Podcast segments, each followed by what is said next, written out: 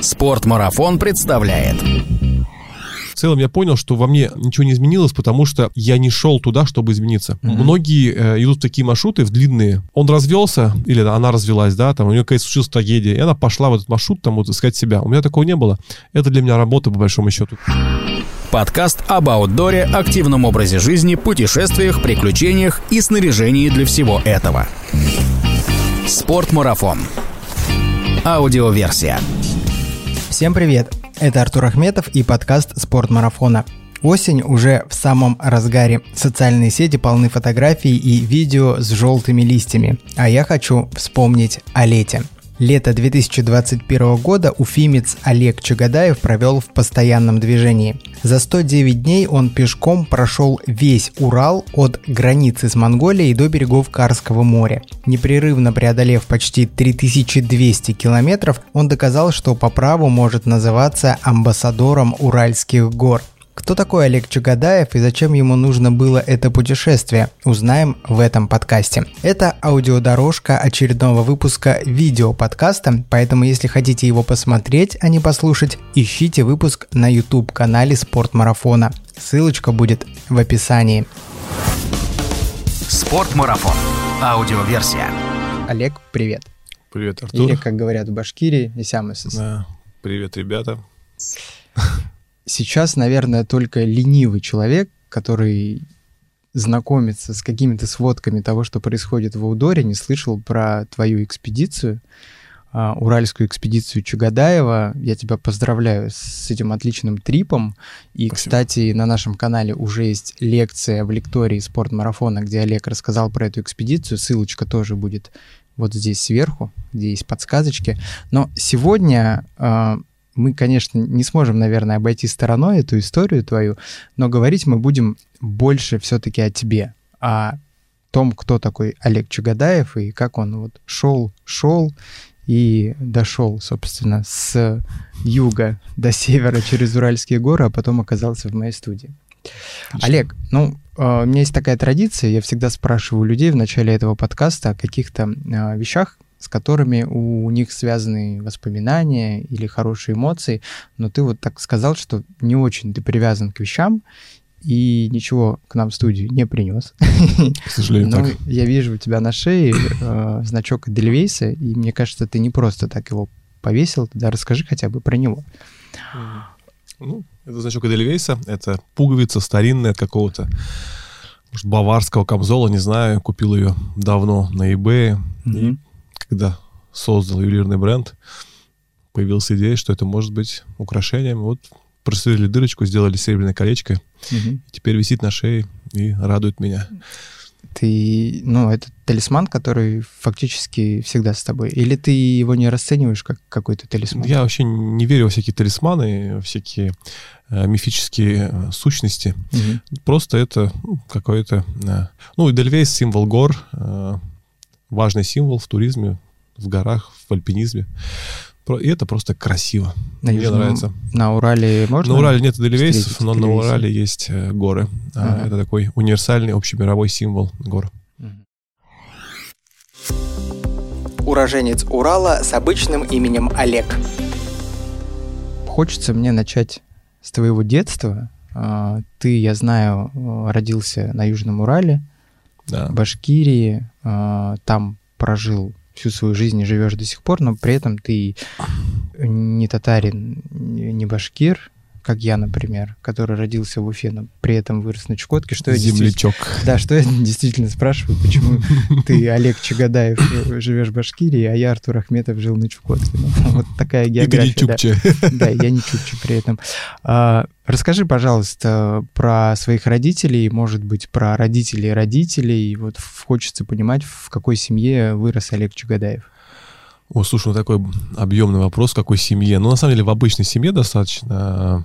Ну, родители у меня, отец служил в органах дел всю жизнь, угу. мама работала экономистом, иногда в органах, иногда не в органах.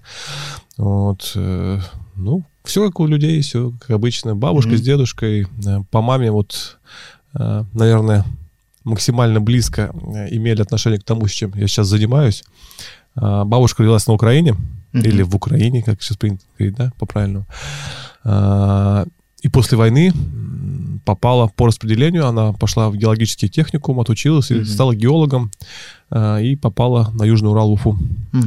И дедушка тоже после войны, но он из Сибири, с Красноярского края, тоже после войны попал в эту же геологическую партию, ну, радистом. И вот они очень много времени проводили в горах Южного Урала.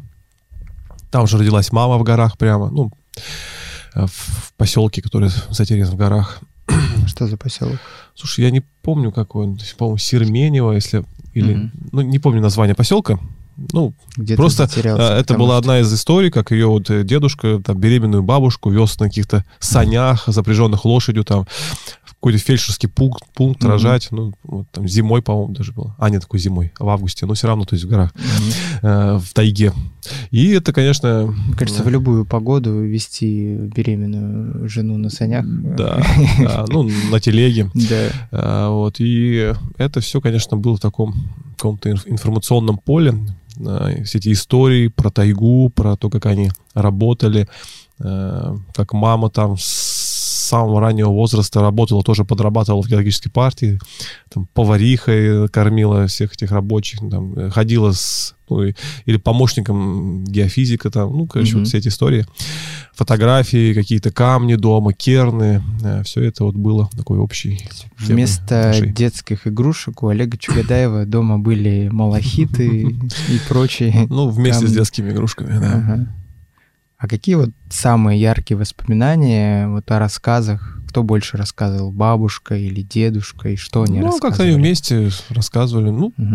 слушай, ну сложно э, прямо сейчас вспомнить какие-то конкретные истории. Их было много. Э, просто это вот ну, частенько вспоминали, на самом деле, когда там где-то сидели, mm там, вечером как там было, как медведи приходили, как... А, ну вот, допустим, была история, как шаровая молния залетела э, печку, вылетела из печки, угу. пролетела бабушке между ног. Дедушка стоял в дверях, придавила его э, к дверям волной какой-то энергетической, да, и улетела ну, куда-то на улицу. То есть вот тоже это было в горах.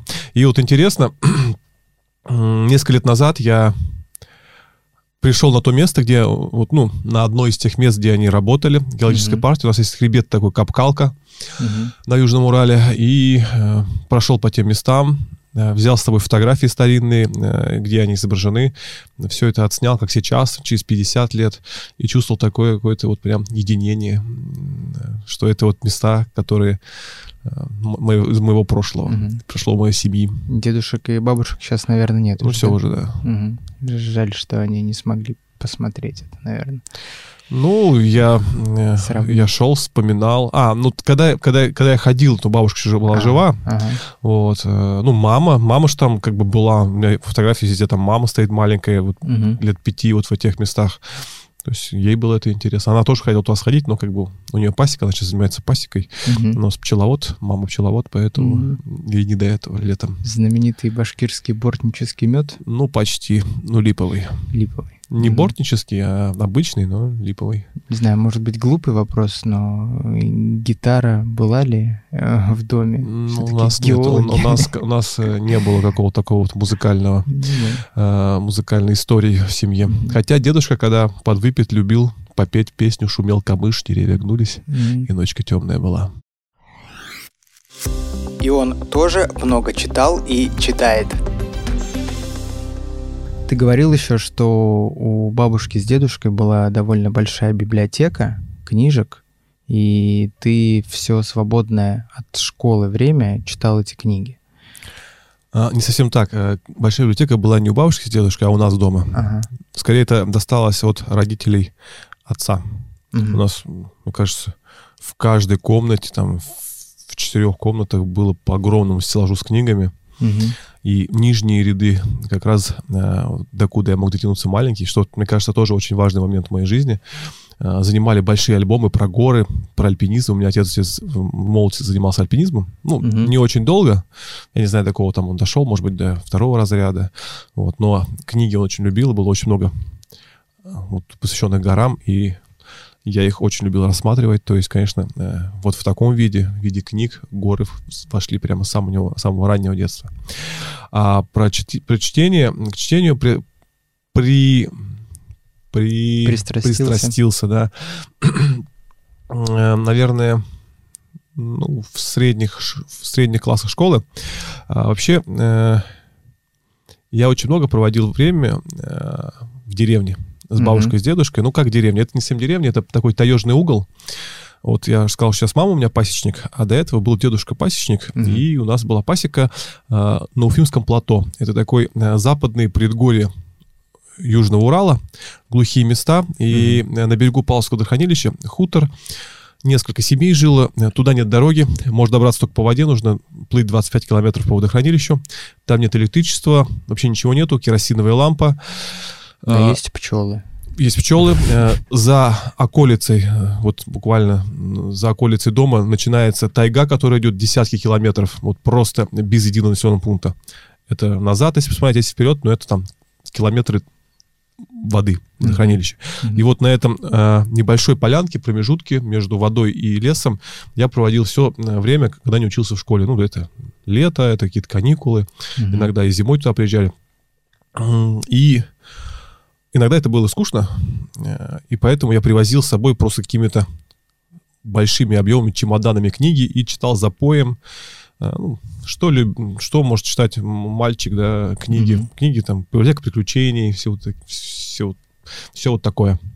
Да, пристрастился и читал много. Интересно, что у нас уже второй подряд подкаст, в котором мы говорим про то, что в детстве надо просто много читать. Предыдущий гость у меня был Андрей Хачатуров, он тоже много читал в детстве. Вот ты много читаешь. Вот чтобы хороший человек вырос из вашего ребенка, посмотрите, чтобы он читал книги. Но Надо хотя... его просто окружить книгами, да. и, возможно, и, и отправить его на небитаемый остров. Да.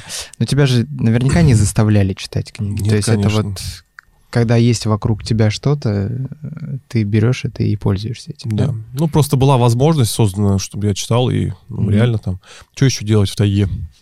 Вот я читал а и уже, купался. А уже в более осознанном возрасте чтение, оно для тебя... Ну, ты говорил, что читал за поем в детстве да. просто. Это значит, что там все подряд, грубо говоря, не разбираясь.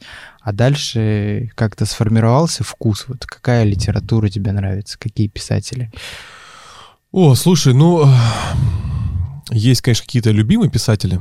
Mm-hmm. Потом был этап, а, вот вначале я читал какие-то приключенческие, да, ну вот это вот mm-hmm. советское 20 томов библиотека приключений, ну это прям первое mm-hmm. было, вот что хотелось прочитать, я прочитал. Потом какие-то другие, потом началась уже э, фантастика, безусловно, mm-hmm. большой период фантастики. Все началось с железной, потом э, закончилось, наверное, Брэдбери, mm-hmm. вот.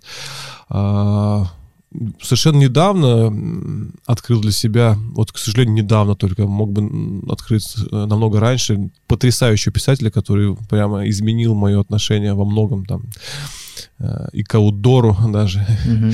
к литературе. Григория Федосеева, угу. старый советский писатель, но настолько он писал крутые вещи.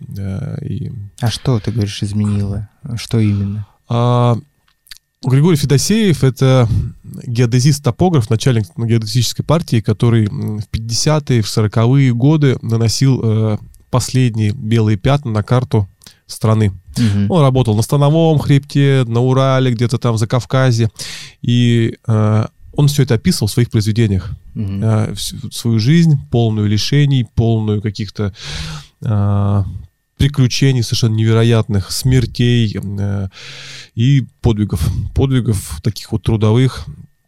И когда ты читаешь, как люди эти работали еще 50 лет назад, угу. и смотришь на то, как мы сейчас ходим в горы, как мы путешествуем, но это совершенно непоставим, несопоставимые вещи. Они, э, условно говоря, брали рюкзак, э, в нем лежал топор, э, котелок, спички, соль, ружье, брали геодезическое оборудование. КЛМН. Да. Кружка, ложка, миска, нож. Брали вот геодезическое точное оборудование, всякие нивелиры, там все вот это, и уходили там на три месяца в тайгу, и, mm-hmm. и, и рисовали карты, э, вели съемки. И когда ты вот видишь, что это было в реальности, как это все происходило, и когда ты смотришь на свой рюкзак, ты понимаешь, что в целом э, снаряжение это не первое, не второе и не третье, что, что имеет ну, важные, что важно для интересных mm-hmm. походов. Поэтому у меня как-то вот эти книги учили обходиться э, более минималистичным набором снаряжения, во-первых. А во-вторых, у него потрясающий язык, очень точный, очень э, такой красочно, интересно описывающий природу, очень наблюдательный. Uh-huh. И хочется хотя бы приблизиться вот к такому отношению к природе, вот видеть ее, чувствовать, понимать и описывать. Но ты планируешь писать что-то? Ну, я планирую как минимум написать книгу о своей экспедиции. Что ты много пошел. пишешь в социальных сетях. Да. И... Ну вот, э, мне кажется, мне лучше удается пока делать какие-то короткие... Э, то Репортажики. Есть, да, да. Вот. А, но в целом я понимаю, но одна из, одна из главных целей, это, наверное, будет финальная точка всего вот этого маршрута, который я прошел сейчас. Угу. На самом деле маршрут не закончился, он просто вот сейчас такая прошла полевая работа 100, 109-дневная. Угу. Сейчас 2-3 года надо будет все это обрабатывать. И я надеюсь, что вот финальной точкой, какой-то апогеем всего этого маршрута станет книга, угу. которая будет полезная. Потому что э, главный грех в книгописательстве, на мой взгляд, сейчас, это сделать какую-то бесполезную книжку, может быть, красивую, яркую, сейчас в целом несложно сделать, да, угу. но которую человек посмотрит, может, один раз и поставить на полку, она будет стоять. У меня, конечно, цель сделать книгу, которую будут брать с полки, читать, что-то смотреть, э, какие-то идеи э, получать, идеи новых маршрутов, поэтому угу. э, она должна быть полезной, и я думаю, что это... Ну, я понимаю, как это сделать. То есть это больше будет получается, публицистики, чем художественные. Ну, художественного там, наверное, не будет особо, потому что я... Ага. Это будет, условно говоря, такой 109, 109 главная книга, 109 глав, ну, э, по сути, как дневник, угу. только там будут не только мои впечатления, какие-то события, которые произошли со мной, там будет много постараюсь добавить много информации как раз вот о местах, которые я проходил. Будут, я надеюсь, карты. Это отсылка к Рунквисту 100 дней, 101, 100 дней на Урале, угу. только более современные, более удобном формате. А, фотографии а, каждого дня, каждых мест, где я проходил. И человек, который ее посмотрит, почитает, он пройдет со мной весь Урал, посмотрит, как он меняется постепенно, как э, зарастает лесом, как потом лес понижается, переходит в тундры. Вот. Э, и, возможно, почерпет какие-то идеи для своих маршрутов. Ну вот, э, идей много, на самом деле, в книгу, что можно добавить. Угу. И мои друзья, геологи, ботаники, галлициологи, хронодендрологи, я надеюсь, мне тоже помогут и э, помогут добавить туда какую-то вот интересную научную информацию. Круто. Ну, желаю, чтобы этот план твой обязательно да, исполнился. еще до этого 2-3 года. Это, кстати, еще одна особенность э, третьего выпуска нашего подкаста. И в первом подкасте Сергей Веденин говорил про то, что собирается выпустить уже наконец свои две книги. Андрея Хачатурова я заставил дать обещание, что он наконец выпустит свою книгу, которая гуляет по интернету. Ну и вот у нас да. три, третье обещание книги. Общие Будем бороться за книги. Да. да. Я следил на самом деле за твоей экспедицией. Может, ты заметил, что на каждый твой пост стоит мой лайк. Но таких нас было много на самом деле деле, это видно по лекции, которая вчера прошла в спортмарафоне. И в одном из постов ты сравнил э, пейзаж с э, марсианскими хрониками mm-hmm. Брэдбери. Да. И э, я до этого не знал, что ты любишь Брэдбери. Я тоже, на самом деле, люблю этого писателя. Это один из моих любимых писателей. И вот я принес э, не всю коллекцию моих книг Брэдбери, взял только несколько. Э, они все разные потому что есть одна особенность, я эти книги всегда покупаю в аэропорту. Вот почему-то... Ты боишься летать? Нет, просто перед полетом есть э, время, я захожу в эти книжные киоски, вижу книгу Брэдбери и не могу ее не купить. Вот, поэтому они все такие разные, и потому их ценность для меня в два раза больше, потому что они стоят в аэропорту в два раза больше. Да. Вот. Давай я не буду тебя спрашивать про твой любимый рассказ Брэдбери, потому что, мне кажется, сложно выбрать среди такого многообразия, но предлагаю тебе викторину. Ты выберешь любую из этих книжек, я возьму тоже любую, откроем их на рандомной странице, ты прочитаешь абзац, и я прочитаю абзац, и посмотрим, что из этого получится. Да, прикольно. Давай попробуем. Давай. Какая тебе нравится больше? Ну, вот с этой Санны Ахматовой нарисованной. Я возьму, наверное, машину на Килиманджаро, Давай. до Килиманджаро. Как тебе удобно? Ты начинаешь, я начинаю. Давай, начинай. Я начинаю. Рандомная страница. Тимолти и мужчины у бара медленно, затяжкой втянули в себя воздух. Даже на расстоянии чувствовался ужасающий чистый запах детей. Слишком много весны было в нем. Да. Блин, конечно, охота чего-то такое найти про марсианские горы. Но я думаю, это ладно, давай попробуем другое что-то. Вот, классный отрывочек. Его мозг наполнила кипящая ртуть. Левый глаз закрылся сам собой, точно улитка, спрятался в свой домик. Чарльз ослеп на один глаз, который ему уже не принадлежал. Это была вражеская территория. Исчез язык, его отрезали. Онемела левая щека, куда-то пропала. Левое ухо перестало слышать. Теперь оно было собственностью кого-то другого. Чудовища, которое появилось на свет. Минерала, поглотившего деревянное полено, болезни, пожиравшие здоровье, живые клетки. Слушай, мне кажется, нас не возьмут э, озвучивать э, какой-нибудь э, сервис по литературе. А я закончу здесь. Последовал взрыв аплодисментов. Да. У меня есть, кстати, э, классная история, мне кажется, про самолеты, про книгу. Э, могу Сейчас, сказать. Если слушатели узнали, что это за рассказы, напишите в комментариях. Возможно, если кто-то угадает сразу два рассказа Брэдбери, я придумаю, что ему подарить. Еще было бы интересно узнать любимый рассказ слушателей. Да. Вот у меня есть любимый рассказ, ты хоть решил не спрашивать, но я скажу, какой у меня любимый рассказ. Я очень люблю, хотя у меня много любимых рассказов у Брэдбери, uh-huh. но я люблю очень рассказ «Калейдоскоп». Uh-huh. Прочитайте, кто, кто не там знает. в космосе летал, разорванный на много частей.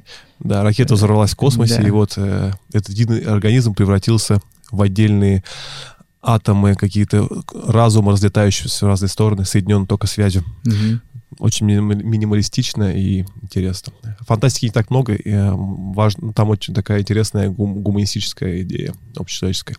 А интересный рассказ, на мой взгляд, ну, интересный случай, э, который случился со мной в самолете с книгой. Угу. Однажды я фотографирую, вообще я занимаюсь еще э, спортивной фотографией, я снимаю угу. всевозможные трейлы, забеги в горах.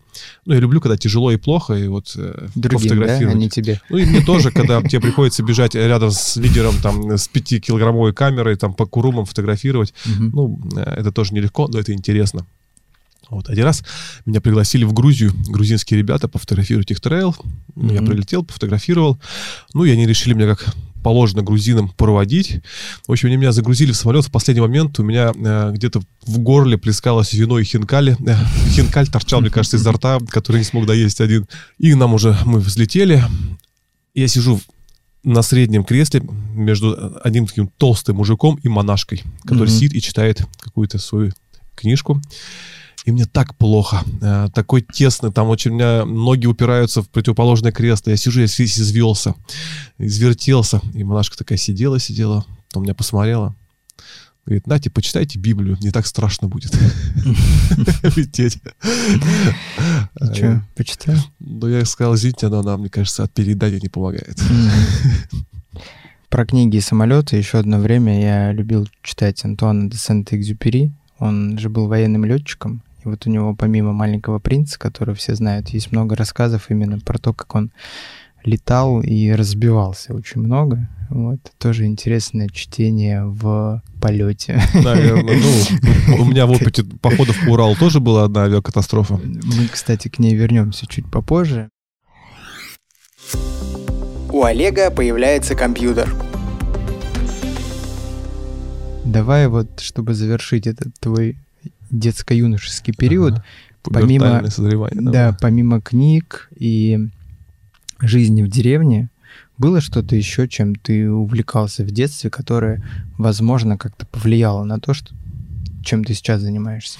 Слушай, я думаю, что нет. Он был в целом обычным ребенком. У меня очень рано появился компьютер, и угу. Я очень много проводил времени за компьютером. Угу. Вот. Ну, в целом, я думаю, ничего такого не было. Но мы иногда выезжали, там, может быть, раз в год э, на Иремере, наша такая, угу. одна из э, главных южноуральских вершин с родителями. Но это было... Ну, первый, давай тогда немножко про компьютеры, поскольку мы с тобой одного возраста, тебе 37 и мне 37. Это был первый компьютер игровой или это партнер 0101, БК-0011, где ты там Первый был Кворум. Кворум ну, это, ну, первый был Кворум, ага. и игры там загружались с аудиокассеты. С кассеты, да, я помню. Это, это было просто вообще. там Бомба. звуки, ага. загрузки. Потом был ZX Spectrum с, ага. с огромными там 3,5 или 5, 5,25, по-моему, дискета была такая. Да, да, да. Да, а потом появился 486. Такая Pentium первая, да? Нет, 486 еще еще был в начале. А, это еще не Pentium, И да. потом, через полгода, появился Pentium. Ага. И, как я помню, мне отец сказал, ну, Pentium это уже почти как человеческий мозг. Ага. Вот. И, ну и все так потихоньку э, Ну, то росло, росло. Именно игры или все-таки Игры. немножко программирование? Нет, я Нет. не увлекался такой Что ерундой. помнишь? Первая GTA, наверное. Ой, ну, нет, э, я, знаешь, я любил стратегии и квесты. Э, Мгм. Цивилизация, э, герои, вот прям Герои Warcraft, да, там Ларри, приключения, Ага. эти э, квесты. Прям. Круто. Я, я очень боюсь сейчас, э, вообще принципиально не играю, потому что если я Мгм. сяду за игру, я Затянет. туда пропаду вообще с головой. Так же, как с лотереями, э, с такими азартными играми. Вот. Если это будет игра про походы. Я лучше вживую схожу. Кто еще? Почему еще не, не выпустили игру про, про походы? Типа, Может быть, выпустили. Выбираешь. «О, Сегодня у вас сложность похода такая, вы идете Да. туда-то, и ты там идешь. Выживалка. Ну, наверняка есть какая-то. Наверняка, ну это же... Ладно, отбросим компьютеры и детские развлечения, хотя я иногда поигрываю сейчас. Капитан полиции Олег Чугадаев. Университет. Институт. Институт. Институт. Ты поступил в институт МВД, Мгм. и, как ты сказал, этот выбор э, на тебя пал, потому что у тебя и отец был в органах МВД, и брат, насколько я Слушай, знаю. он не пал, он, э, я его Мгм. сам принял, это решение. Ну, я как-то э, достаточно рано понял, что хочу даже поступить. У меня и брат старый учился Мгм. Уфимском юридическом институте. Ну, его можно условно говоря, просто школа МВД. Мгм. Так он называет, школа МВД.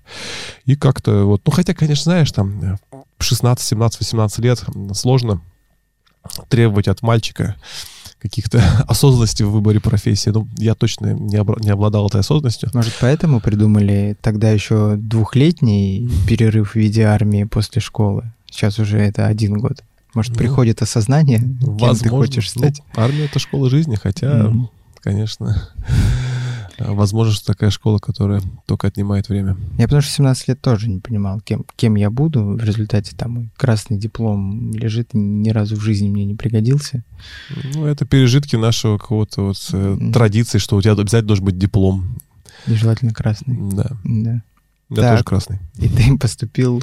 Да, школа МВД, два года в казарме, э, Мгм. пять лет в погонах, потом остался по счастливой случайности работать в этом же э, вузе э, один день. Вообще я учился на факультете УИС, уголовно-исполнительная система, но это, в общем, Мгм. работники исправительных учреждений. Мгм.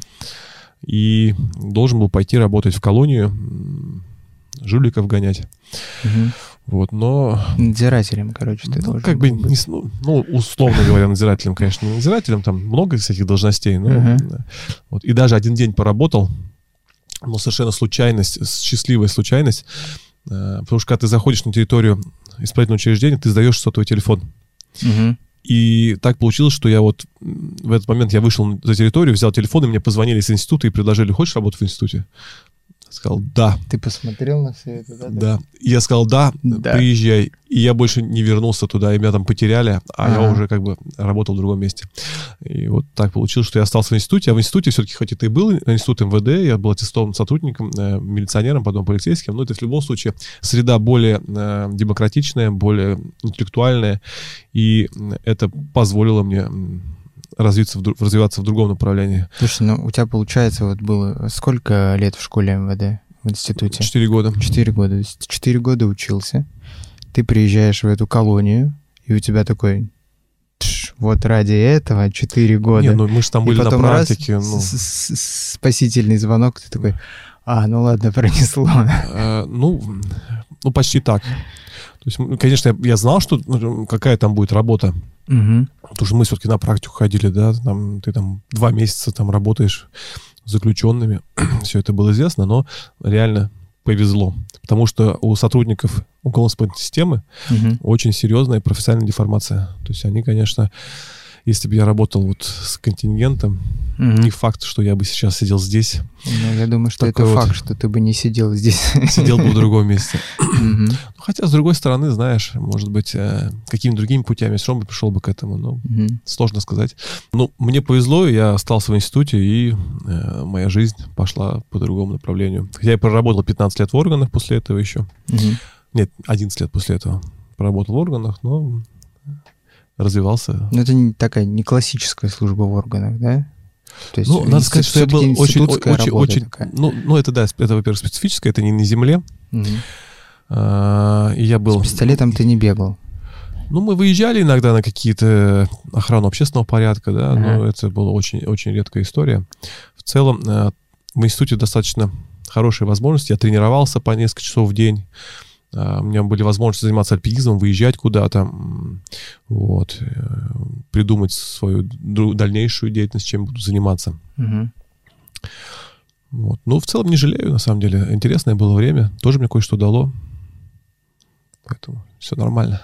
А как-то вот эти 11 лет в институте, службы в органах, они были как-то связаны вообще с выездами на природу? Что-то происходило в твоей жизни? Или да, был да, такой конечно. глобальный Нет, ну, перерыв? Нет, наоборот, э, там все и началось. А, там все и началось. Да, то есть я после института как раз и постепенно начал в эту тему всю входить. Угу. Сначала это были горные лыжи, потом какие-то выезды с алкотуристами. Это был еще достаточно толстый, потому что к концу, к концу обучения э, в школе МВД там многие угу. курсанты набирают вес, становятся уже такими серьезными дядями. Я там весил под 100 килограмм.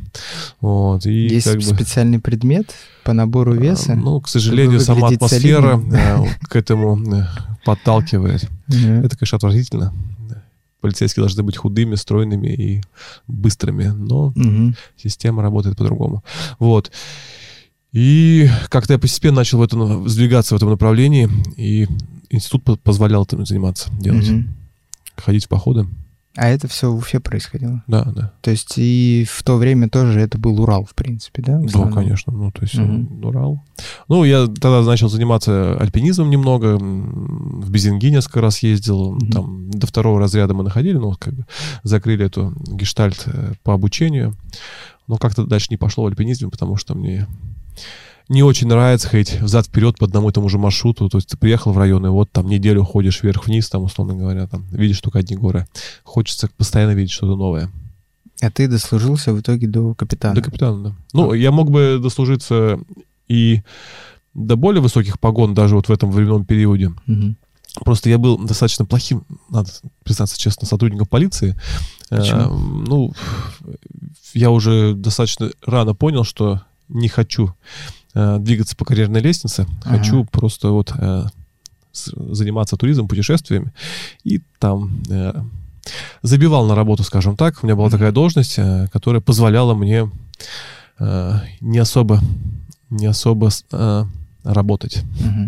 А чем вот. ты занимался? Ну, я работал на секретной кафедре, Секретная занимался кафедра? секретными вопросами, которых Понятно. не могу рассказывать. Если тебе расскажу об этом, то тебе закроют выезд из России на 15 лет. Угу. Хочешь ты об этом услышать? Вань, хочешь пожить в России еще 15 лет? Никуда не уезжать. Сдать паспорт, все это спецчасти свои загранные. Угу. Вот. Но была возможность э, э, работать поменьше угу. и заниматься этими вопросами. Понятно. Но в какой-то момент я понял, что, ну, хватит этим заниматься, перекладывать бумажки. С того момента, как ты понял, до того момента, как ты осуществил свой свое увольнение, правильно так сказать, увольнение со службы, сколько прошло времени и какие шаги ты там начал предпринимать? Ну, несколько лет, на самом деле, это прошло. Э, оно все как-то параллельно развивалось. Я, э, по-моему, в восьмом году придумал ювелирный бренд, угу. которым вот сейчас занимаюсь, который источник доходов небольших, но в целом мне хватающих на жизнь. А, и это пости... А так как сотрудника полиции нельзя заниматься бизнесом, это все mm-hmm. было так неофициально. Э, потом на супругу все это было зарегистрировано, она как бы официально была и mm-hmm. сейчас остается а, главой нашего маленького дела. Вот. И в какой-то момент я понял, что этот, это дело, оно приносит больше, во-первых, дохода, чем зарплата, а во-вторых, mm-hmm. я понял, что им нужно заниматься более плотно и пристально. Угу. Ну и надоело просто делать вот эту бесполезную, очень часто бумажную какую-то там бестолковую работу. И вот... Тем более секретную. Да, тем более из-за секретную. которой нельзя выехать за границу. Да, но мне можно. А, тебе можно? Да. То есть обладателю секрета можно выезжать? А да. Тому, кто случайно услышал, нельзя. Там просто была история. Сейчас уже, сейчас уже об этом можно рассказывать. Э, а, когда у меня хотели забрать паспорт, э, я пошел в АВИР и написал заявление, что я потерял паспорт, mm-hmm. и получил еще один паспорт на 10 лет. А тот, который не потерял, я просто сдал его в спецчасть, и он лежал там, а у меня был другой загранпаспорт. Ну, сейчас уже прошло время, уже как бы все это не актуально. Смотри, можем порезать. А нет, а что, мне кажется, это прикольная история. Но это было давно, эм, как бы я ни, никакого, лет, никакого да. там преступления не совершил, угу. по большому счету. Если что, наш подкаст ни в чем не виноват. Да-да-да. Он сам все рассказал. Да, проблем нет. Ювелирный бренд X-Gem. Давай поговорим тогда про твой ювелирный бренд. Вначале назывался Extreme Jewelry. Да, Джули, Джеверли. Да, да, Смотря с каким прононсом говорить. Да.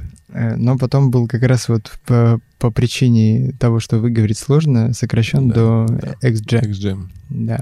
Как пришла в голову вообще идея? Ты мне рассказывал здесь у нас ага. в, в столовой, что ты в школе, у тебя было три по музыке, три по изобразительному искусству. Да, вообще я был да. анти антихудожественный человек. Да. на самом деле я до сих пор не умею ни рисовать, ни петь. И даже когда была какая-то пьянка, 4 часа утра, там все совершенно синие, и я пытался петь, мне все говорили, заткнись, ты портишь нам песню. Вот. это лучше иди Вообще, не пой, короче, да. И, я мне, конечно, не представил, что я когда-нибудь э, буду заниматься созданием ювелирных украшений.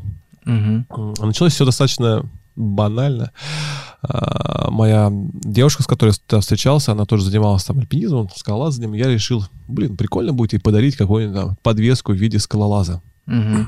Какой-то год, это был 2005 год, вот, угу. вот, в то время, 2006. Я что-то полез искать, в России ничего не нашел, нашел на eBay какого-то скалолаза, купил его, привез, подарил, ей понравилось, потом я подумал, хм, Интересный кейс. Если я искал, то наверняка многие люди, которые увлекаются скалолазанием, альпинизмом, тоже, девушка тоже альпинист. ищут. Да, да. И просто в первое время начал покупать на eBay какие-то там серебряные побрякушки, там сделали там группу ВКонтакте и там продавали что-то вот угу. в таком виде. Буквально за несколько лет, за пару лет я купил все, что было доступно на эту тему, мне кажется, вот в мировом интернете. И, пон... хорошо и по... полазил. Да, просто мало было. На самом деле рынок был не такой большой этой, по mm-hmm. этой теме. А у меня самого уже началась какая-то идея возникать. А вот у меня, конечно, была тройка всегда по, по изотам, поэтому у меня была хорошая фантазия. Mm-hmm. И, и мне кажется, это как раз потому, что я много времени проводил один с книжками в лесу, и там что там, читать книжки и фантазировать. Блин, такая проблема, я так ее понимаю. У меня тоже такая бурная фантазия, у меня столько комиксов в голове рождается каждый день, но я их просто не могу нарисовать. Вот, вот, вот. А, ну у меня это как-то пошло вот, в, я такой, о, вот можно вот про это сделать украшение, про это сделать украшение. И как-то вот я нашел ювелира, мы вот с ним подружились, начали делать первое украшение. Mm-hmm. А потом случился 14 год, э, обвалился доллар, рубль, точнее, обвалился до доллара, подорожал, угу. и как-то уже покупать за границей не было смысла, а мы уже к этому времени начали все свое делать. И мы сделали рабочий серебряный карабин, он у меня, кстати, он на шее был... висит. Ага. Вот, э, ну, это уже, там, не знаю, пятая версия серебряного карабина. Угу. Ну, мы сделали тоже вот рабочий серебряный карабин. И он просто выстрелил, э, особенно за границей, про нас писали какие-то иностранные журналы. Я там картофельными мешками таскал заказы, отправлял по, по, по всему миру эти карабины. Uh-huh. Ну, считай, там доллар дорогой. И мы там как-то на этом хорошо заработали. И получилось сделать свою мастерскую. И вот с этого все пошло. И вот примерно в это время я уволился как раз через год. И мы сейчас вот занимаемся, делаем украшения. Я считаю, что мы чуть ли не создали этот рынок в мировом масштабе. Угу. Потому что сейчас очень много подражателей в Америке, в Китае, в Италии, итальянцев, испанцев вообще море подражают нашим украшениям. В России много, копируют, копируют, да. Вот, и ну, рынок стал более насыщенным, но с другой стороны, пока подражают, не, не страшно. Пока mm-hmm. они подражают, мы там каждый день придумаем что-то новенькое. Вот. А вот этот человек, можно назвать как, как его имя, в принципе, в подкасте. Какой человек? Который тебе помог, ювелир, которого ты нашел. Ну, это Ильшат, мы с ним вместе работаем до сих пор. Ага. Ну, как бы... Э, он уже был состоявшимся ювелиром. Да, да. То есть он тебе именно помог всю вот эту техническую часть организовать. Ну да, да. То есть я руками ничего не делаю, я придумываю украшения. Угу. Потом, ты знаешь, как-то люди к нам присоединялись, вот у меня потом друг мой Алексей Кляйн присоединился, он там как раз 3D-моделированием занимается, дизайном, mm и оно как-то вот так вот... У нас такая дружная э, семейная компания, мы дружим, путешествуем, не стремимся заработать все деньги мира, работаем в свое удовольствие. Делаем какие-нибудь там ди- дикие украшения иногда, там все что угодно. Вот клещи комар у нас как-то родилась там угу. пара. Клещи комар? Да. Ну, Подруга? Да. Гопники из леса мы назвали эту пару. Ну, знаешь, там как-то, ну, вот как, допустим, э, происходит процесс э, рождения украшения, да, украшений. Угу. Ну, сидим, думаем такие, ну, давайте, вот моя жена говорит, давайте сделаем серьги. У нас есть коллекция серьг, э, которую мы продаем поштучно, и можно, э, они все примерного размера, и можно делать свои комбинации. Mm-hmm. Ну, вот как раз они родились с клеща и комара, там можно какую-нибудь там бегущую девушку и там и плывущую, допустим, она вот бегает и плавает. А если три дырки, то и велосипедисту, там, может, допустим, триатлон, да. Mm-hmm. Какие-то свои ты делаешь сеты. И вот жена говорит, давайте сделаем, э, Татьяна Сергеевна, мозг и сердце, такие анатомические. То есть mm-hmm. прям вот реально мозг и сердце. Такие, да, классная идея, ну что-то как-то скучное. Давайте сделаем мозг, сердце и печень. Пусть будет еще серьга печень для водников на первомайские праздники. Нормально зайдет. Там отправился на сплав, возьми с собой печень. И ну, сделали печень тоже, и в целом он тоже продается, людям нравится. Серьга печень. И когда ты сам делаешь украшения, ты можешь mm-hmm. фантазировать Это и делать все, что хочешь. Отлично. Запасная печень. Да, да. То есть как раз на первомайские праздники для водников серьга печень. Прикольно. Вот, так, поэтому такой процесс такой творческий. А это процесс именно вот как рождается? Вы типа садитесь, и у вас brainstorming, или по это все очень спонтанно происходит? По-разному. Ну, знаешь, совершенно по-разному. Кто-то просто какой-то приходит и говорит, вот есть прикольная идея, давай сделаем такое. О, давай, прикольно. Один раз, допустим, шел на гору зимой э, на лыжах, иду тяжело, измучился на Северном Урале. И такой, опа, такой, так, подвеска лыжня. Угу. Прямо взял палочку, включил телефон, нарисовал на снегу концепт какой-то, чтобы не забыть, и пошел дальше. Потом родилась подвеска лыжня. Угу.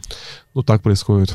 То есть у меня очень... Э, о, я сейчас невероятно счастливый человек в этом плане. Да, вообще, во всех угу. планах я счастливый человек, на самом Это деле. Это студия для счастливых людей. Тьфу-тьфу-тьфу. Э, я не хоть не суеверный, но даже сплюну.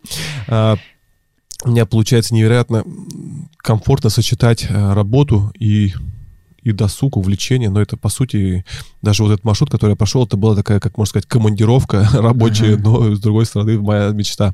То есть я хожу в горы, получаю вдохновение, придумываю какие-то новые украшения, мы создаем украшения, а потом эти украшения позволяют мне ходить в горы. Прям... А какое украшение самое популярное?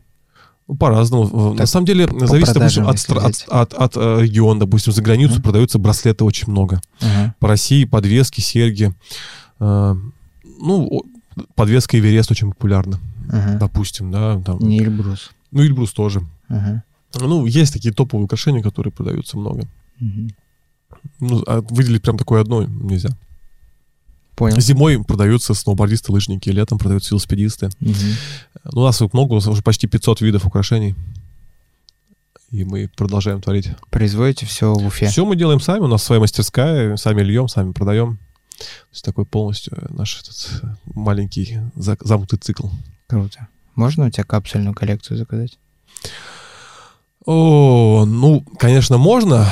Просто мы очень сильно загружены. Вопрос объемов. Вопрос объемов, потому что, считаем, если мы делаем одно украшение, э, мы его продаем много лет, ну, там, может, оно и продастся, конечно, не так много, ну, там, 50 штук продаст, там, уже нормально. А если там делаешь под кого-то, то есть там одно-два украшения смысла нет делать, потому что это, ну, мы по времени займет столько же, сколько сделать украшение для нашей коллекции основной, но... Угу. Я просто хочу микрофончики, наушники, камеры, вот. Ну, у нас будут сейчас... Штекеры, это мини-джеки. Mm-hmm. Можно я когда подумать. работал на радио, у меня я взял от наушников мини-джек, оторвал наушники, вот так повесил, здесь завязал узел, и у меня висел такой мини-джек. Какой-то образ. Я, кстати, кстати, знаешь, кстати, кстати, вот знаешь, мы сейчас с тобой э, сидели, э, завтракали, uh-huh. я подумал, что можно сделать, ну, правда, я думал про серьгу, серьгу-микрофон.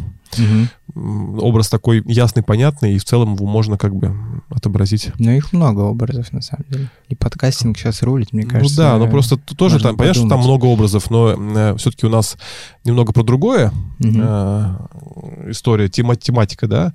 Угу. Ну, допустим, микрофон можно добавить. Сейчас мы рисуем, допустим, серьгу-коптер. Угу. А фотиков чего до сих пор У нас есть. А, есть у нас есть и девочка с аппаратом, и фотоаппарат, и ага. подвеска диафрагма. У нас есть темы. Фотоаппараты и путешествия — это... Подвеску штатив хочешь? Камеру, да. Да. крайней мере, в России не хватает э, именно вот аксессуаров, связанных вот с, видео. Я очень давно, кстати, хотел делать очень, их. Ну, только если из, из рубежа не, не всем понятно, какую камеру делать. Э. Можно, да, можно даже хлопушку. Вот хлопушку, кстати, можно, да. Я думал про это. Вот мы фотоаппарат сделали, ну, такой, ну, знаешь, как бы такой а, условный.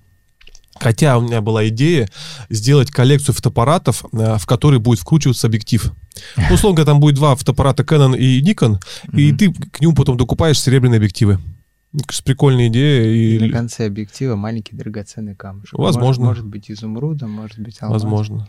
собери свою, свою как бы, коллекцию. А можно еще, знаешь, что сделать? Можно это э, уменьшенную копию поролоновой пирамидки. Мягкую тоже. Ладно. Идей много. Не знаю, ставим мы это в подкасте или нет. Но идею нет, наверное, вырежем, а то кто-нибудь за нас сделает. Амбассадор Уральских гор. Олег, а, ты амбассадор Уральских гор. До Есть этого ты грех. был амбассадором спортмарафона. Да. Понятно, что амбассадоров спортмарафона выбирает спортмарафон. Но каким образом ты решил назвать себя амбассадором Уральских гор? И ну, как пришла такая идея, и почему ты решил, что вот вдруг именно ты, Олег Чагадаев, амбассадор Уральских гор? Ну, слушай, э, отвечу вначале на последний вопрос. Угу его частенько задают где-то в комментариях такого, какого mm. черта, кто вообще ему позволил кто ты назвать такой? себя амбассадором Уральских гор. Yeah. Вот. Друзья, э, это звание, оно не персональное. Каждый, кто занимается Уралом, который стремится рассказывать о нем, делать Уралу что-то доброе и хорошее, по сути является амбассадором уральских гор. Поэтому просто можете спокойно каждый себя назвать амбассадором, если он отношение mm-hmm. имеет к Уралу. Я не претендую на исключительное право. Откуда возникла, возникла эта идея? Однажды моя хорошая знакомая сказала, Олег, ты столько рассказываешь про Урал, показываешь Урал. Ты просто амбассадор Уральских гор. Mm-hmm. Я такой подумал, на самом деле, почему бы и нет? Copyright. Хороший термин, да. Mm-hmm. Вот. Но это было несколько лет назад, и что-то сейчас я уже думаю, может быть, мне поменять как это звание, условно говоря, потому что я вот буквально себя недавно поймал на мысли, что куда ты не зайдешь в Инстаграмчик, э, ты натыкаешься на амбассадора Перского края, амбассадора Татарии, амбассадора, там, не знаю, там, Челябинской области, и все mm-hmm. они в красных шапках. Какие-то, знаешь, такие... Наследие Жакова Кустужева. Да уже оно просто стало каким-то этим повальным это наследие, какие-то там инкубаторские амбассадоры. А, ну, я, так... я не против, как бы они имеют право так же себя называть, но когда я это придумывал, мне казалось, ну, так это было что-то поменьше. Угу. Вот. А мне нравится ну, делать то, что ну, не делают другие. Поэтому я подумаю, может быть, я стану ну, в ближайшее время не амбассадором Уральских гор. А мне чем, кажется, а если Башкирия, то это должна быть зеленая шапочка у тебя. А, ну, у нас есть амбассадор Башкирии, Раис Габитов. Он ходит в красных трусах. Так. А вот этот, ну, назовем его самоназванием амбассадор. Угу. Оно все-таки же, наверное, тебе на каком-то ментальном уровне помогло самоопределиться что ты делаешь. Ну, оно позволило как-то более четко сформулировать идеи, mm-hmm. чем я занимаюсь. Ну, амбассадор это вообще как бы такой э, термин из маркетинга, да, амбассадор mm-hmm. бренда какого-то. Ну вот я амбассадор бесплатный, амбассадор э, бренда Урал. Несуществующего бренда Уральские горы. Ну, почему? Вот вполне существующий, как бы, может, не бренд, но явление, да, не географическое понятие. Поэтому да, безусловно, помогло мне. Что входит э, в обязанности амбассадора Уральских гор? Ну, я уже перечислил примерно, да, то есть ты должен просто э, представлять интересы этого региона, стараться, чтобы ему было отводить лучше, mm-hmm. чтобы больше людей про него узнало, чтобы они относились бережнее к, к его богатствам. Mm-hmm. Ну, в целом, работать на узнаваемость, э, на пользу. Другими словами, это популяризация. Ну, популяризация, Урала. популяризация Урала, популяризация бережного отношения к природе, привлечение mm-hmm. к вниманию, к проблемам каким-то. Вот. Ну, тут много моментов. Твоя работа фактически направлена на то, чтобы, ну, косвенно, может быть, или напрямую, не знаю, сам скажи, на то, чтобы увеличить туристический поток и Ну, это тоже, Уральских это гор. тоже, конечно. Я считаю, что чем больше будет туристов на Урале, а, тем в конечном итоге будет лучше. Конечно, многие считают, что чем больше туристов на Урале, тем больше грязи. Мгм. Наверное, есть э, в, это, в, в этих словах определенная Про, логика. про это и хотелось задать тебе вопрос. Да, это сразу же приходит на ум. Вот ты показываешь эти места, а сейчас будут а люди Мгм. все там э, испачкают, загадят. Ну, Безусловно, у этих людей есть определенная э, логика, и, возможно, так и будет. Э, но я верю, что э, рано или поздно количество перейдет в качество.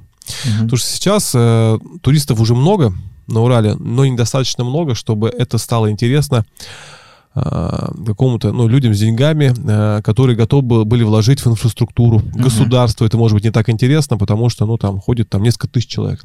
А если бы на Урал приезжали там десятки тысяч человек, а может и сотни тысяч человек, то возможно, что э, появились бы новые гостиницы, новые э, какие-то экологические тропы, э, сервис какой-то, и тогда бы стало чище. Мгм. А так мы, мы не можем а, запретить людям, мы не можем а, ограничить посещение людей э, Уралом. Они хотят ходить по Уралу. И турпоток в любом случае будет расти, наши горы, и нагрузка будет расти. Поэтому, если мы не можем их а, ограничить к этому посещению, да, надо возглавить вот это движение и как-то Надо их сделать их направлять их. пребывание комфортным. Да, да, да. А это можно сделать только, на мой взгляд, э, исключительно, если у территории будет какой-то хозяин, не государство, потому что государство это, ну, нафиг не надо, скажем прямо. Какой-то рачительный хозяин, который получал бы прибыль с этой территории, но и заботился бы о благополучии, о комфорте людей, которые посещают его. Здесь очень важна такая золотая середина Мгм. с одной стороны прибыль, а с другой стороны э, удобство людей. То есть, понятно, что не должно быть там какие-то огромных денег стоить, разумные деньги, но их, за это деньги э, люди должны получать комфорт. Посольство Уральских гор. Амбассадор Уральских гор, а потом появляется посольство Уральских гор в Уфе. Тебя не обвиняли в том, что ты любишь такие очень гром- громкие названия? Амбассадор, посольство, Ну, может, кто-то что-то говорил. но, государство в государстве. а, да, я очень часто встречаюсь с таким термином, когда я говорю, там, Уральская горная страна. Ну, это географический термин, да, он там в географии есть там горные страны.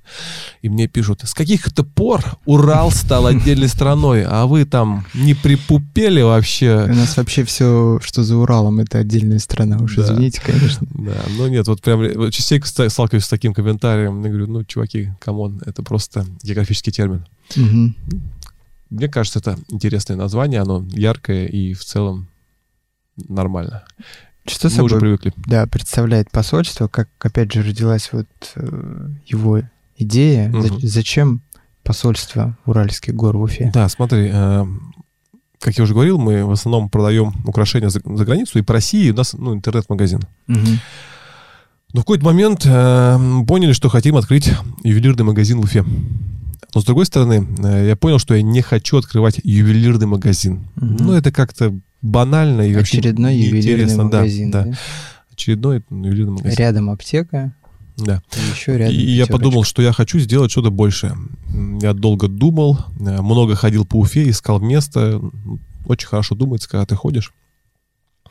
И подумал, что было бы классно сделать такой неофициальный туристический визит-центр в городе Уфа, куда люди могли бы приехать, э, пообщаться с нами, с путешественниками. У нас там в целом вся команда Мгм. имеет отношение, может рассказать про Урал что-то. А, Взять бесплатные карты, получить консультацию, почитать книги. У нас бесплатная библиотека большая, мы собираем библиотеку. А, Ну и купить классные украшения, которые созданы на Урале, созданы про горы. Мгм. И так родилась вот эта идея не магазина, а посольства Уральских гор, такого клуба. Вот, и мы его создали. И он сейчас активно развивается, и Скоро станет площадей вам мало, да? уже маловато, но пока, пока справляемся. Идей очень много всевозможных. э, Вот пока я не сделал этот маршрут по Уралу, он такой лежал большим камнем у меня в потоке моих идей и каких-то планов, угу. и приходилось очень много отказываться и много как бы откладывать на потом. Надеюсь, что сейчас я уже смогу и начать реализовывать лекторий. Ну и, кстати, знаешь, э, скажу честно, э, конечно, спортмарафон, его политика, э, его клуб путешественников, вот все то, что вы делаете, угу. это общение с вами, общение с Димой Ковиновым, безусловно, тоже сыграли большую роль вот в создании посольства Уральских гор. Ну, может, это, конечно, уменьшенное, но угу. э, не калька, но такое. Вдохновлялся и вами тоже. Ну, это приятно слушать. Поэтому Спасибо. у нас сейчас мы будем, опять же, создавать лекторий, воссоздавать у нас. Мы угу. периодически приглашаем путешественников, интересных людей, тоже привозим. Лекторов из Москвы. Не только в Москву к вам ездят лекторы э, с регионов, но и мы из Москвы привозим на Урал э, людей, записываем их и вот будем дальше это тоже развивать. Так что мы конкуренты в чем-то. Ну, ты знаешь, да, что главный принцип э, клуба путешественников спорт-марафона, что все лекции бесплатны. Безусловно. Конечно, у нас тоже. А, ты сказал про карты. Вы и карты, по-моему, тоже печатаете за свои деньги. Ну, у нас был партнер. Э, сейчас мы пока мы будем развивать эту тему. Я думаю, нас будут поддерживать партнеры. Угу. Там есть возможность это как-то сделать на пользу и, и нам, и полиграфии, и туристам. Вообще идея, э, я много хожу очень по Южному Уралу, ну вообще по Уралу, да, хожу много. Угу. И есть много идей нетипичных маршрутов. Я не люблю ходить э, проторенными тропами. И вот э, сейчас начнем развивать, я надеюсь, уже более так э, интенсивно э, вот эту тему, что люди могут прийти, без, взять бесплатную карту с нетипичным маршрутом по Уралу от, условно говоря, от Олега Чагадаева, допустим. Записываться на прием в Уральские горы надо? Или вы открыты для всех? Мы открыты для всех, но если люди хотят пообщаться со мной, то лучше предупредите, чтобы я никуда-то не убежал, там, ага. был на месте. Ну, я почти всегда там. На улице Днем. Мустая Карима? Мустая Карима, да. Угу. Улица Мустая Карима. Да? Центральная, центральная улица города, дом 44, Мустай Карима, Серебряный клещ находится на входе. У нас единственный памятник в мире клещу, эксоидному нашему, уральскому, вообще российскому, выполненный из серебра. Вот мы, конечно, когда его поставили, думали, что он простоит один-два дня, но вот он уже стоит больше года. И это поразительно. А Без охраны. Думали, что его утащат? Ну, конечно, в центре города стоит серебряный, серебряный памятник, э, в который можно просто подойти, взять и унести. Просто, может, никто не верил в то, что он серебряный. Сейчас люди посмотрят. Э, Слушай, ну он, он достаточно хорошо, хорошо выстрелил. Ноги. А его э, по федеральным каналам там рассказывали про него, показывали. Mm-hmm. То есть так, э, он сыграл и свою медийную роль тоже. Mm-hmm. То есть не Назвали его Валера. Валера. Клещ Валера. Да. На улице Мустая Карима, дом 44. Да. Одна из визитных карточек города Уфа. Где родился, там и пригодился. Слушай, ну ты такой вот, мне кажется, пример этой э, избитой поговорки, где родился, там и пригодился. Наверное, да. А тебе самому Урал еще не надоел? Нет, он мне не надоел. Но на самом деле Урал, как я люблю говорить, это одни из самых разнообразных гор страны, потому что mm-hmm. он пересекает. Вот я вообще смогу вот это говорить, даже не думая, у меня уже это оскомину набил эта фраза, на самом деле, mm-hmm. но он реально пересекает э, всю Россию, с юга на север, рождается это, в степях, заканчивается ты это ногами в своими почувствовал. Недавно. Да, да, я вот прошел это. И у него очень много разных совершенно природных зон. Он очень разный. И даже вот то, что я прошел весь Урал, а, то, что я по нему до этого ходил 15 лет, ну, если я посмотрел 50% Урала, то это уже хорошо. Uh-huh. И я планирую еще заниматься им как минимум такое же количество времени. Но, конечно, ты прав. А, есть риск, что тебе Урал надоест, что мне может Урал надоесть. Поэтому uh-huh. я стараюсь, конечно, бывать и в других горах, в других территориях. Примерно 20% э, природных территорий э, не уральских и 80% Урал. Угу. Как-то так. Ну, вот эти 20% ты что стараешься для себя выбирать? Да по-разному. Ну, по экстремальнее, я повыше. Традиционно в мае езжу на Эльбрус рейс, фотографирую угу. на вершине. Потом у нас есть традиционный выезд в Карелию на, опять же, гонку Red Fox Adventure Race, какие-то поездки, ну, другие природы. Но опять же, скорее всего, горы, что-то такое. Угу. Я не очень люблю путешествия там, по городам. Э, это мне не очень интересно. Угу. Другие какие-то природные места, локации. А если не горы, то... Если не горы, то реки. Если не реки, то леса. пустыне, может быть, но хотя в пустынях я был давно. Вот, ну, нас в России много куда съездить, посмотреть что-то. Ну, это чисто вот у тебя интерес именно российский. За границу тебя не тянет или... Я был за границей, вот э, не в СНГ, один раз только угу. в Альпах. Вот жена э, Татьяна Сергеевна бегает на лыжах, и она там, у нее сборы были, угу. потом соревнования в Лойтыше. Интересно, но в целом мне и России хватает пока. Ты несколько раз уже Татьяну Сергеевну назвал по имени-отчеству. Она тебя тоже называет Олег Евгеньевич? Нет, она называет меня Солнышко. Ага. Почему тогда Татьяна Сергеевна? Мне кажется, это классно. Нравится. Ваши внутренние разборки. Ну нет, не разборки, но это... Я просто ее очень сильно люблю. И мне доставляет удовольствие называть ее по имени-отчеству. Татьяна Сергеевна. Уважительно. Понятно. Трансуральская экспедиция. Ну, мы подобрались тихо, потихонечку к тому, что, наверное, каким-то образом повлияло на твою сегодняшнюю более широкую известность. Вот так вот я аккуратно подбираюсь, чтобы не сильно тебя а, захвалить. Захвалить, да. А, твоя экспедиция, знаешь, что ты к ней шел довольно долго, а, и вопрос, наверное, мы не будем говорить про технические какие-то параметры, сколько ты всего прошел, мы скажем, что ты просто прошел долго, непрерывно, да, люди, mm-hmm. которые захотят узнать об этом побольше, они посмотрят лекцию или почитают. Сейчас про Олега Чугадаева можно много где почитать.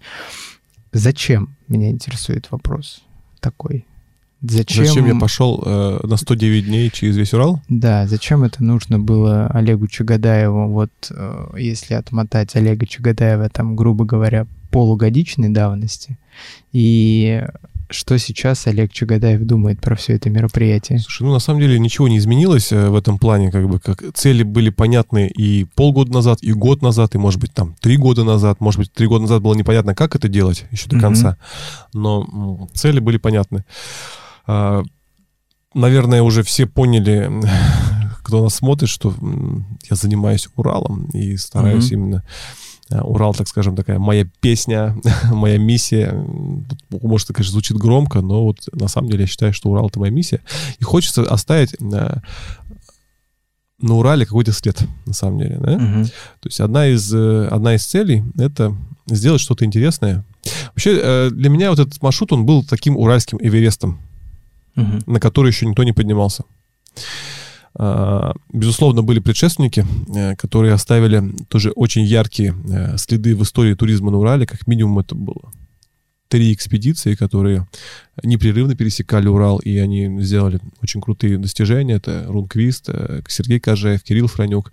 Угу. Но а, у них в их экспедициях были этапы, которые проходили либо не по Уралу, а, допустим, по русской равнине часть mm-hmm. гор обошли.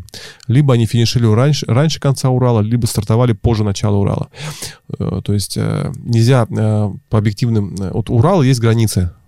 Mm-hmm. Вот, у южного, Южный Урал начинается, условно, с широтного течения реки Урал и заканчивается горой Константинов камень. Угу. Это у нас э, южная и северная граница, есть западная и восточная границы, где вот, ну там, она, конечно, более, более размытая, но есть четкое понимание, где уже равнина, нету горной. И вот все их маршруты, они э, либо выходили за границу Урала, либо они начинались, ну, не на границе Урала. Поэтому не вож... нельзя сказать, что они прошли Урал полностью. Это вот э, важное слово, полное прохождение Урала по горам. Угу. И для меня это была нерешенная задача. И когда я э, хотел, э, формулировал цель, для меня стояла именно цель пройти Урал полностью по горам. Вот это как бы мой был Уральский Эверест. И я считал, что это будет ну, достойные, э, достойные э, веха определенная в моем развитии угу. и достойное слово в туризме в истории Урала. Поэтому, конечно, хотел сказать это слово. А, но в процессе подготовки я еще сказал, что, подумал, что, наверное, даже более важной целью будет не, не только вот э, сказать это слово, а еще популяризация Урала, вот то, чем я занимаюсь много лет. Потому что это очень удобно, когда ты пересекаешь весь Урал, а я уже говорил, что он очень разнообразный, показывать, как он меняется плавно. То есть не так, что ты приехал вначале в одно место, потом перескочил в другое место, и все меняется mm-hmm. резко. А вот ты идешь, и ты видишь, как э, степи покрываются лесами, широколистными, потом тайгой, потом тайга зарастает, тайгой зарастает полностью э, все вершины, потом начинает опускаться, появляются ледники, появляются там писки формы рельефа, кары, оленеводы, и все это кончается в тундре. Вот. И когда ты идешь этот маршрут вот такой э, плавно, то это все показываешь, как это, как это меняется, и сам понимаешь все это более отчетливо. То есть популяризация Урала, сделать классный, интересный маршрут, э, какое-то, сказать, слово в истории Урала, угу. э, привлечь внимание к экологическим проблемам, собрать деньги для детей. Вот это цель, которая возникла за несколько дней до старта. Но я считаю, что она очень важная. В общем, целей было много. Угу. Но вот основные такие. А изначально ты хотел, чтобы это было именно соло прохождение? Не рассматривал? Ну, я не рассматривал никогда. Мне проще одному ходить, во-первых. Просто я хожу один обычно. Ага. Э, по многим причинам.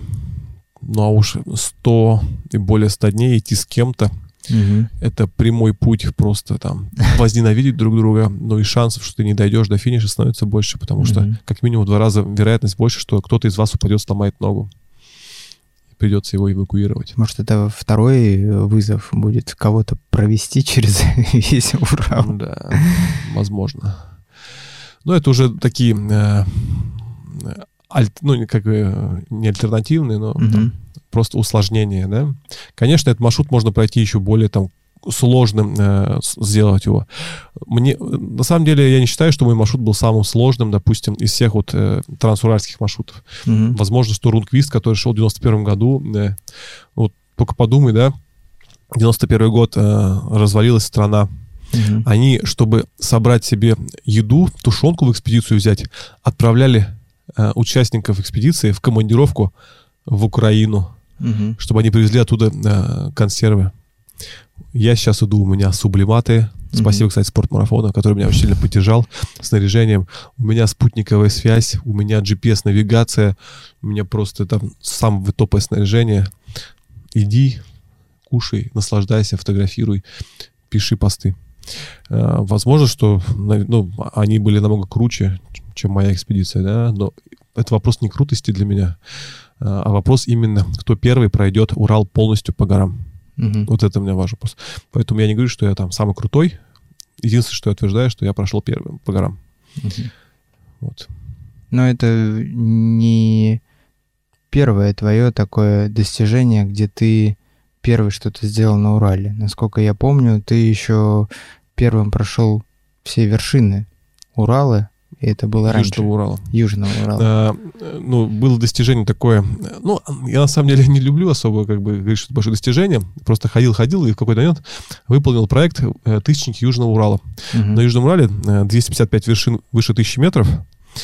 Ну, вроде тысячи метров это немного, и в целом, да, тут каких-то особых проблем нету, но когда их 255, и они в целом многие где-то находятся в труднодоступных территориях, и для того, чтобы зайти на них, нужно пройти несколько тысяч километров, э, тоже по Уралу, по тайге, это становится ну, непростой задачей. И вот я первый mm-hmm. человек, который ну, сделал этот маршрут, выполнил, ну, зашел на все тысячники. Mm-hmm. Ну, тоже такая веха определенная.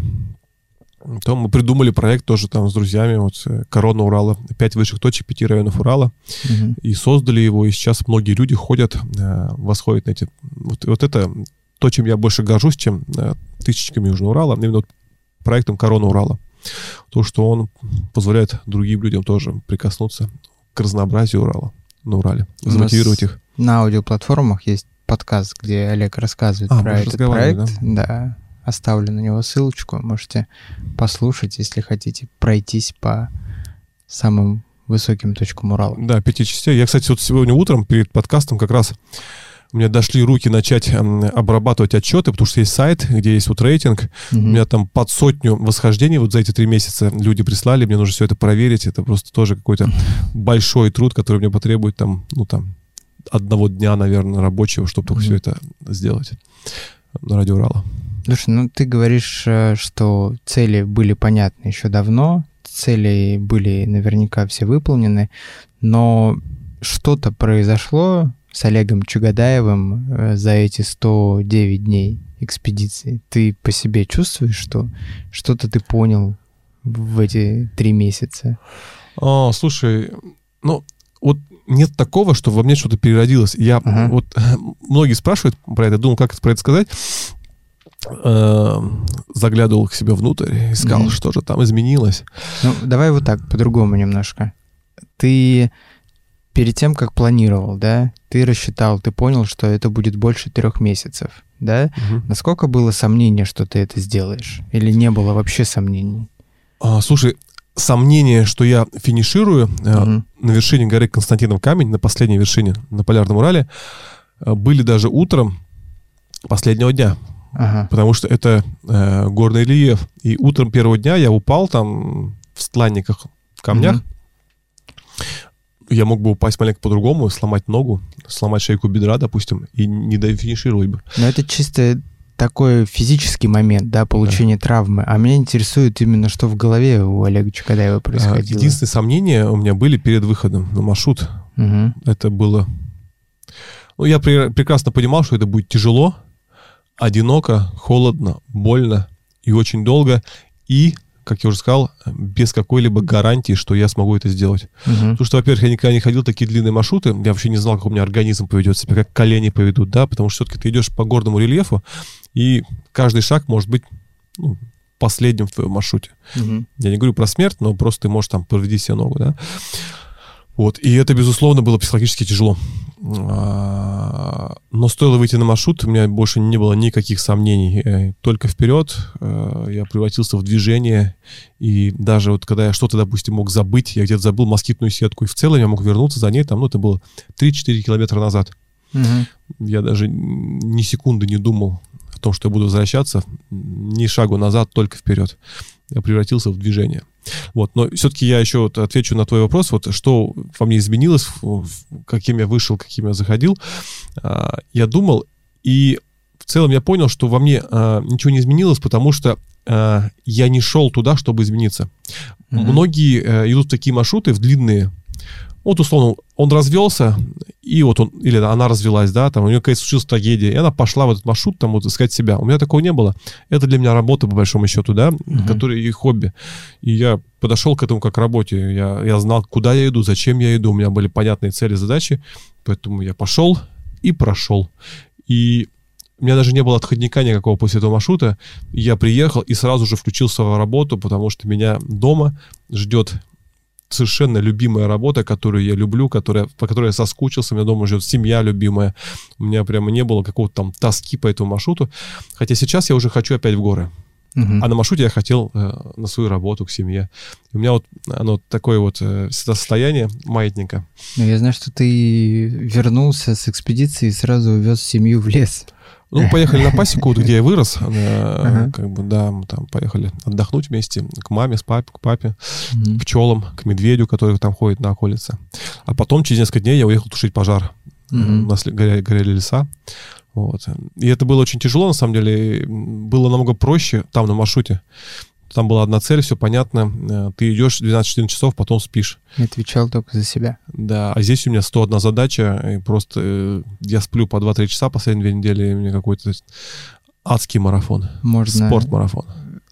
Сейчас плохая, плохая параллель была. Ты просто загубил весь подкаст. Ну ты что, это очень марафон, круто. спорт-марафон. Адский в хорошем смысле слова. Ага. Можно сказать, что активная часть экспедиции началась уже после ее завершения. Можно сказать, что и так. На самом деле экспедиция не закончена, это просто прошла э, полевая работа. Сейчас начинается камеральная работа. У меня там больше 20 тысяч э, фотографий, там больше 100 часов видео, э, там 109 э, аудиозаписей с моими дневниковыми, зап... диктованными дневниковыми наблюдениями все только начинается. Слушай, это я, я, я не представляю, как это все разобрать, честно. Да, когда тебе еще работать надо. Да. Потому что украшения. когда память телефона говорит, что она переполнена, невозможно оттуда поудалять видео ну. а я с фотографии. С переполненной памятью телефона пять раз выгружал на маршруте э, данные, да. Э, чтобы все это принести.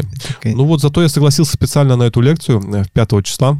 Угу. Хотя я понимал, что мне будет очень сложно э, к ней подготовиться, но я подумал, Олег, черт подери, это тебя хорошо подтолкнет быстрее обработать фото- материал, потому что у него уже были фотографии. Угу. И вот тут так вот себя ставишь в такое положение, э, цейтнота, и работаешь. Не любишь ты легких путей.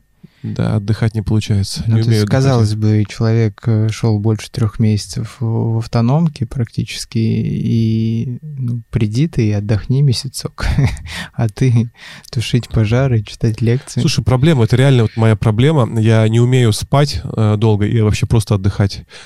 Тут, э, это у меня от мамы. Э, это не проблема. Мне кажется, это черта людей, которые занимаются тем делом, которое приносит им основной доход. Это проблема, потому что, потому что это э, очень вредно для здоровья. Мало спать и вообще не отдыхать. Когда ты не понимаешь, сегодня воскресенье или вторник, да? да? Это, мне кажется, прямой путь к какому-нибудь там альцгеймеру или слабоумию там mm-hmm. очень в раннем возрасте, когда ты не, не высыпаешься. Да, спать надо. Как Олег чуть не погиб. Слушай, ну был в твоей жизни один момент, когда ты чуть не умер. Опять мы возвращаемся к полетам. А, да. Да, ты как-то то ли разбился, то ли не разбился на самолете, не знаю. Ну, в общем, самолет лежал на крыше. Такой резкий Олег, переход. Да, а Олег Чугадаев был, в принципе, вполне цел. Да. Знаешь, есть тоже такая, ну, мнение о том, что когда ты чувствуешь приближение смерти, перед тобой мелькает вся твоя жизнь. Расскажи вот про этот случай и про свои ощущения тогда. А, отличный вопрос. У меня был только только одна мысль в тот момент. Uh-huh. А, невозможно ее произнести в твоем подкасте э, дословно, uh-huh. но если перевести на нормальный язык, э, почему так быстро? Uh-huh. Почему так быстро? А, вообще мне казалось, когда я себя представляю, мне кажется, каждый, когда летал в самолете, он представляет самолет крушение, да, какой-то, какой-нибудь падать, э, там я успею написать смс-ку дочке, там делать, что uh-huh. хочешь, там я тебя любил, там, да. Здесь такого не было. Это тут э, момент, только мы летим, и секунда, когда я вижу полностью заполненные э, стекла землей, тундрой, это, ну, там, uh-huh. одна-две секунды, крик э, пилота, там, запикивание «держись», uh-huh. и мы врезаемся в сопку. Вот. Э, и я подумал, я успел э, мысль, почему так быстро и mm-hmm. резко. А! и вот мы уже лежим, я, я вешу вверх тормашками на этих ремнях mm-hmm. безопасности, сверху течет бензин э, на нас, и давай быстрее вылазить. Ну, у, у пилота, оказывается, уже было не первое падение такое, поэтому mm-hmm. он был спокоен. У него была заготовленная фраза. Ну, у него вообще все было, оказывается, заготовлено, у него было... Mm-hmm. Он был спокоен, как полярный лед. Настоящий пилот. Да. Ага. Это вот. был легкомоторный самолет. Это вообще был очень маленький самолетик да, наши по типу окушки. понимали. Ага. Да, я летел с Пайхоя, э, с поселка Амдерма, это самый край материковой части Урала, самый mm-hmm. край Пайхоя. Э, мы должны были выбрасываться в Воркуту на самолетике. Вот я, мне было прям так интересно пролететь обратно по тем же местам, где, где я шел. И когда мы взлетели, опустилась облачность, и э, когда я сейчас смотрю видео, которое я снимал, у меня реально потеет задница. Как мы летели а, по кромке океана над скалами, буквально там на высоте 50 метров над водой. Угу. Это сейчас так страшно, потому что ты понимаешь, как, как, как мало времени и вообще как очень легко э, оказаться внизу. Тогда я этого не понимал, но было прикольно, мы летели, я снимал, я видел, снимал напряженное лицо пилота. И э, на этом самолетике можно лететь только если ты видишь поверхность. Угу. Вот. А так как э, Югорский полуостров, Пайхой, он хоть и там и невысокие горы, там до 400, до 500 метров, но э, это от нуля от уровня океана достаточно высоко. И они были закрыты облаками. Поэтому мы летели вдоль кромки океана. И когда мы пролетели весь полуостров, нужно было уже заходить на материк. И поняли, что ну, туда не, не, не зайти нужно куда-то садиться. Он начал заходить на косу реки Черная, хотел садиться, э, mm-hmm. сделал разворот, э, делал разворот насопкой. В какой-то момент, э, я уж там не знаю подробностей, что-то там с воздушными потоками нас бросило вниз, и вот мы воткнулись э, вначале колесом, потом э, винтом, и потом у нас это называется капотирование, и перевернулись через себя, и вот пропахали там метров 20 на самолетике. Угу. Вот, ну, так произошло все это. И в тот момент, на самом деле, э, еще более страшный ужас меня охватил, более неприятный, даже не от самого падения. Угу.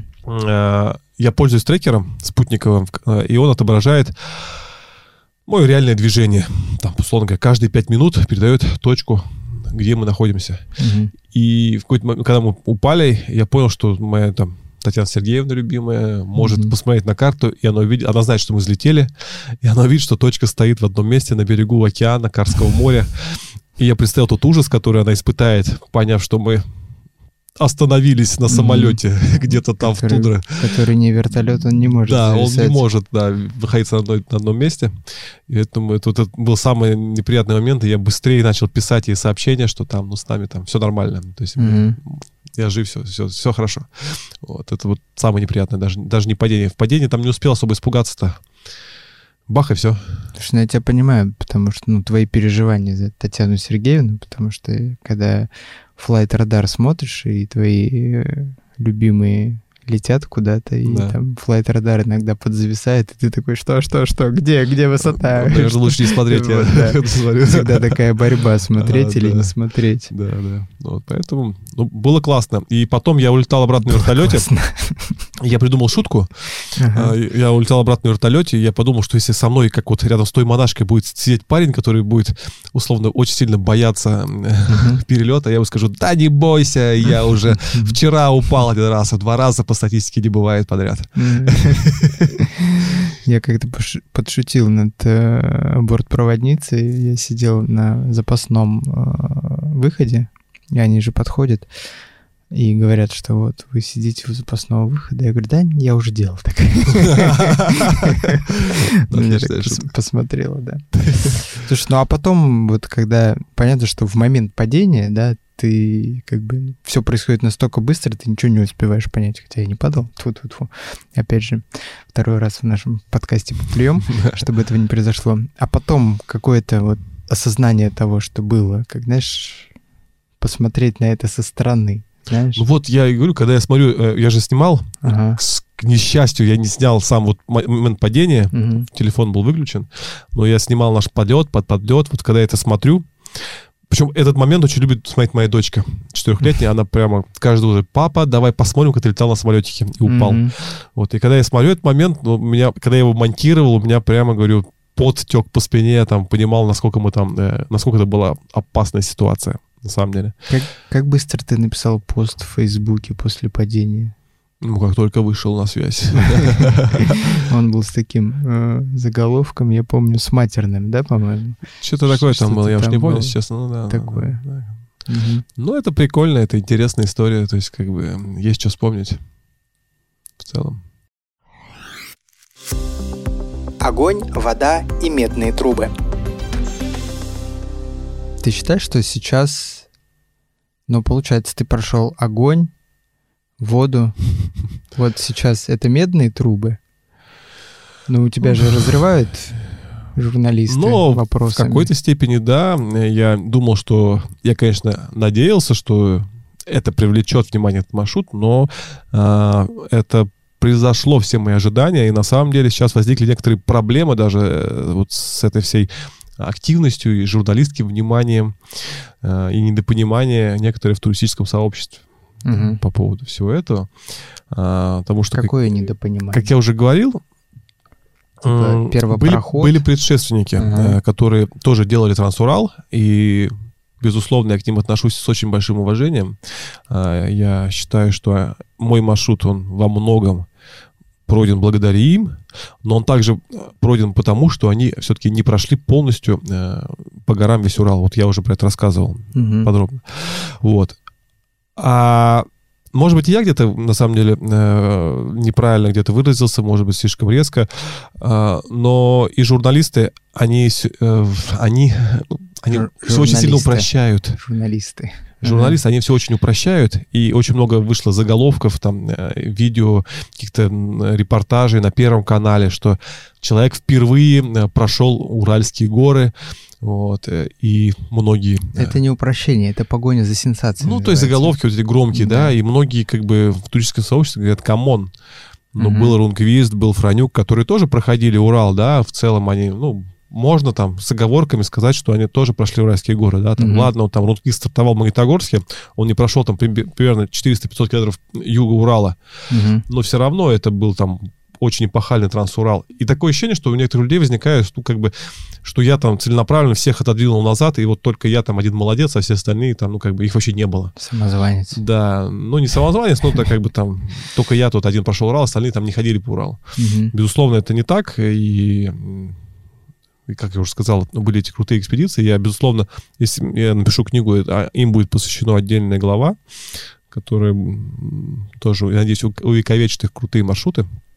Вот, но сейчас есть такое небольшое недопонимание. И в целом я понимаю людей, которые ну, возмущаются. Угу. Вот. Но пока непонятно, что с этим делать. Ну, людям можно посоветовать постараться пройти твой же маршрут. Ну, есть люди, которые пишут там, да, что вообще это фигня какая-то, там, он, у него там были заброски, мы там на вертолете привозили москитную сетку, там, угу. Да, любой может пройти там, ну, на самом деле... Половина пути его несли шерпы на носилках. Ну, да. Поэтому он совсем не устал. Ну, это окей, пройдите сами, потом говорите. О планах Олега на ближайшее время – Сейчас, помимо того, что тебе предстоит эта глобальная задача разобрать все те материалы, которые ты собрал в ходе своей экспедиции, а, какие планы у тебя вот именно в плане походных? Потому что, ну, по сути, ты решил такую задачу огромную. Если что-то еще в пределах Урала, той самой страны, которая называется... Уральская горная страна. Уральская горная страна, какие-то вещи, которые тоже хотел бы сделать? Ну, знаешь, мои планы в планах по планам Урала э, имеют долгосрочный характер на самом деле.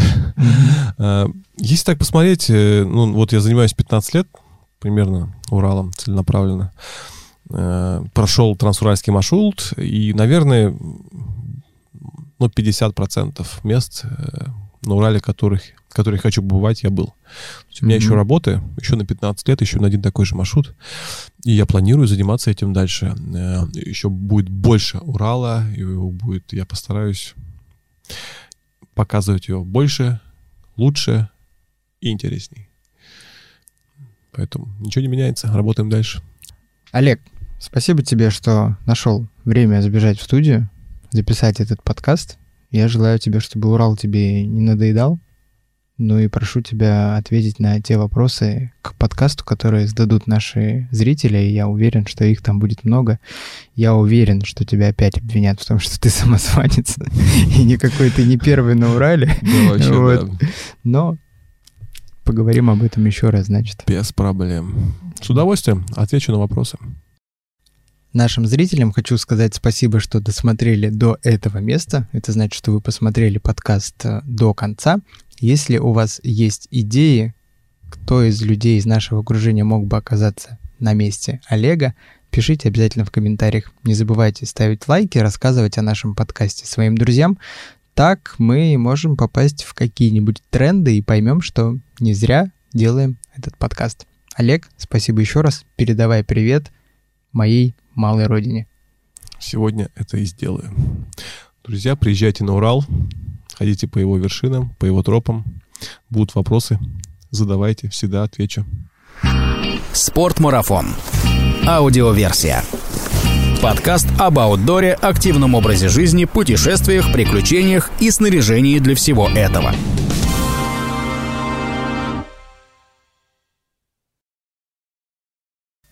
Многие спрашивают, э, типа, где клад собака, куда ты его зарыл, но я его расскажу, где клад спрятан книги, когда я ее сдам. Мы сделали 5 уникальных жетонов, монеток по 5 часам Урала. Это Урал делится на южный, средний, северный, приполярный, полярный. И вот мы их спрятали, я их спрятал в таких местах, которые достаточно редко бывают люди, и они интересные. И люди это любят. Люди любят клады в горах Урала. Причем самый прикол, самый прикол, что ИРГО России написала а, заметку только про то, что я прятал клад на Урале. Э, это, конечно, смешно и грустно. Да, да, это такой. Э, а и можно все пять кладов за раз собрать физически вообще? ну, я думаю, что очень тяжело будет.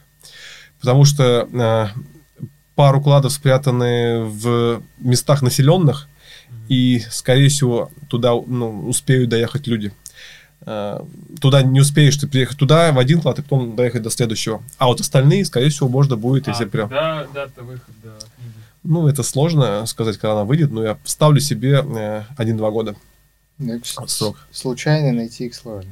Случайно найти их невозможно, но серебро, оно не портится, оно со временем Ну, становится вот только... Какой твой прогноз, а, вот, например, условно выходит книга, спустя какой промежуток времени первый клад будет? в этот же день.